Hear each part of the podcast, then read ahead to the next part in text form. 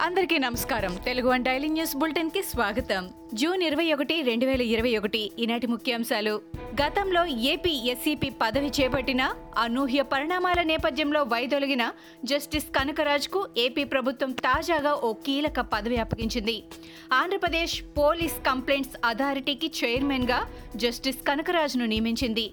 ఈ మేరకు రాష్ట్ర ప్రభుత్వం ఆదేశాలు జారీ చేసింది. జస్టిస్ కనకరాజ్ ఈ పదవిలో మూడేళ్ళ పాటు కొనసాగుతారు. ఏపీ సర్కార్ ఈ అథారిటీలో మరో ముగ్గురు సభ్యులను త్వరలో త్వరలోనే నియమించనుంది.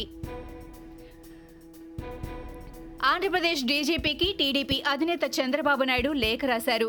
కొడవలూరు మండలానికి చెందిన మల్లికార్జున్ అనే వ్యక్తిపై నలుగురు వైసీపీ కార్యకర్తలు దాడి చేశారని ఆయన చెప్పారు.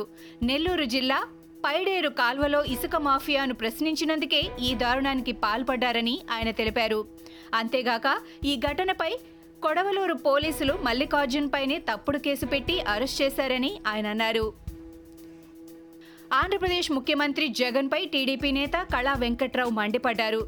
సోలార్ టెండర్ల రద్దుపై ఆయన ఎందుకు నోరు మెదపడం లేదని ప్రశ్నించారు. టెండర్లలో అవకతవకల వల్లే హైకోర్టు రద్దు చేసిందని ఆయన అన్నారు. ఏపీ ప్రభుత్వ నిర్వాహకం వల్ల ప్రపంచ స్థాయిలో రాష్ట్రం పరువే కాకుండా దేశ పరువు పోయిందని ఆయన అన్నారు.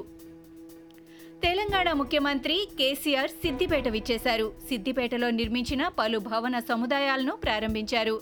రైతులకు మంచి జరుగుతుంటే కొందరు ఓర్వలేకపోతున్నారని విమర్శించారు. ఎవరేమనుకున్నా తాము పట్టించుకోవడం లేదని తమ పని తాము చేసుకుపోతున్నామని స్పష్టం చేశారు. తెలంగాణ రాకముందే మిషన్ కాకతీయ రూపకల్పన చేశామని ఆయన వెల్లడించారు.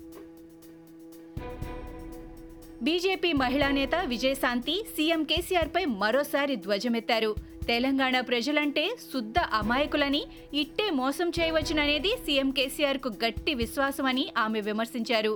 నిన్నటి వరకు కరోనా పేరిట కొన్ని పగలు గంటలు రాత్రి కొన్ని గంటల పాటు లాక్డౌన్ అమలు చేసి చివరికి పాజిటివిటీ రేటు తగ్గిందంటూ లాక్డౌన్ ఎత్తేశారని వెల్లడించారు. కానీ కరోనా కట్టడికి మాత్రం ఎలాంటి చర్యలు ప్రకటించలేదని ఆమె ఆరోపించారు. కరోనా కేసులు భారీగా తగ్గడంతో ఢిల్లీ ప్రభుత్వం ఇక అన్నింటినీ ఓపెన్ చేసేస్తోంది. ఇప్పటికే చాలా వరకు సడలింపులు ఇచ్చిన ప్రభుత్వం ఇప్పుడు మరిన్ని సడలింపులను ఇచ్చింది. బార్లు తెరుచుకోనున్నాయి. ఇప్పటికే తెరుచుకున్న రెస్టారెంట్లకు మరో నాలుగు గంటలు అదనపు సమయాన్ని ఇచ్చింది. పార్కులు గార్డెన్లు గోల్ఫ్ క్లబ్లు యోగా కార్యక్రమాలకు ప్రభుత్వం అనుమతులిచ్చింది.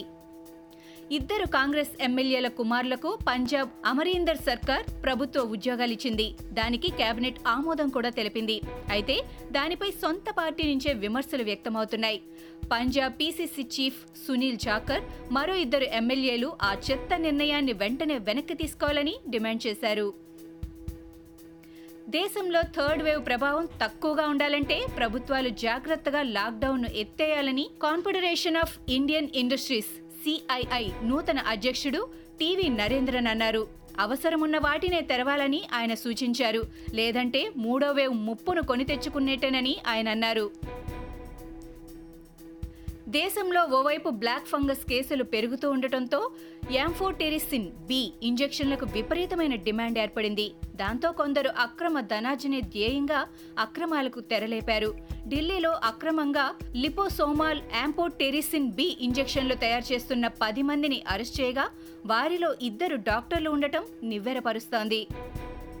యావత్ ప్రపంచాన్ని గడగడలాడిస్తున్న corona variant B point one point six one seven point two. దీన్నే నిపుణులు డెల్టా వేరియంట్ అని పిలుస్తున్నారు. సెకండ్ వేవ్లో అత్యధిక శాతం కేసులు ఈ వేరియంట్ కారణంగానే అని అనేక అధ్యయనాలు చెబుతున్నాయి. తాజాగా నిర్వహించిన ఓ అధ్యయనంలో ఆసక్తికర అంశం వెల్లడైంది. ఈ B point one point six one seven point two delta variant ప్రత్యేకించి ఓ వయసు వారికే అన్న తేడా లేకుండా అన్ని వయసుల వారికి సోకుతున్నట్టు గుర్తించారు. ఇవి ఈనాటి ముఖ్యాంశాలు. మరికొన్ని ముఖ్యాంశాలతో మళ్ళీ రేపు కలుద్దాం. ఈ షోని క్రమం తప్పకుండా వినాలనుకుంటే మీరు ఈ షో వింటున్న ప్లాట్ఫామ్లో కానీ లేదా Google podcast Apple podcast Gaana మరియు ఏ ఇతర పాడ్కాస్ట్ యాప్లోనైనా సెర్చ్ చేసి సబ్స్క్రైబ్ అవ్వండి. కొత్త ఎపిసోడ్ వచ్చినప్పుడు మీకు అప్డేట్ వస్తుంది. అంతవరకు సెలవు. నమస్కారం.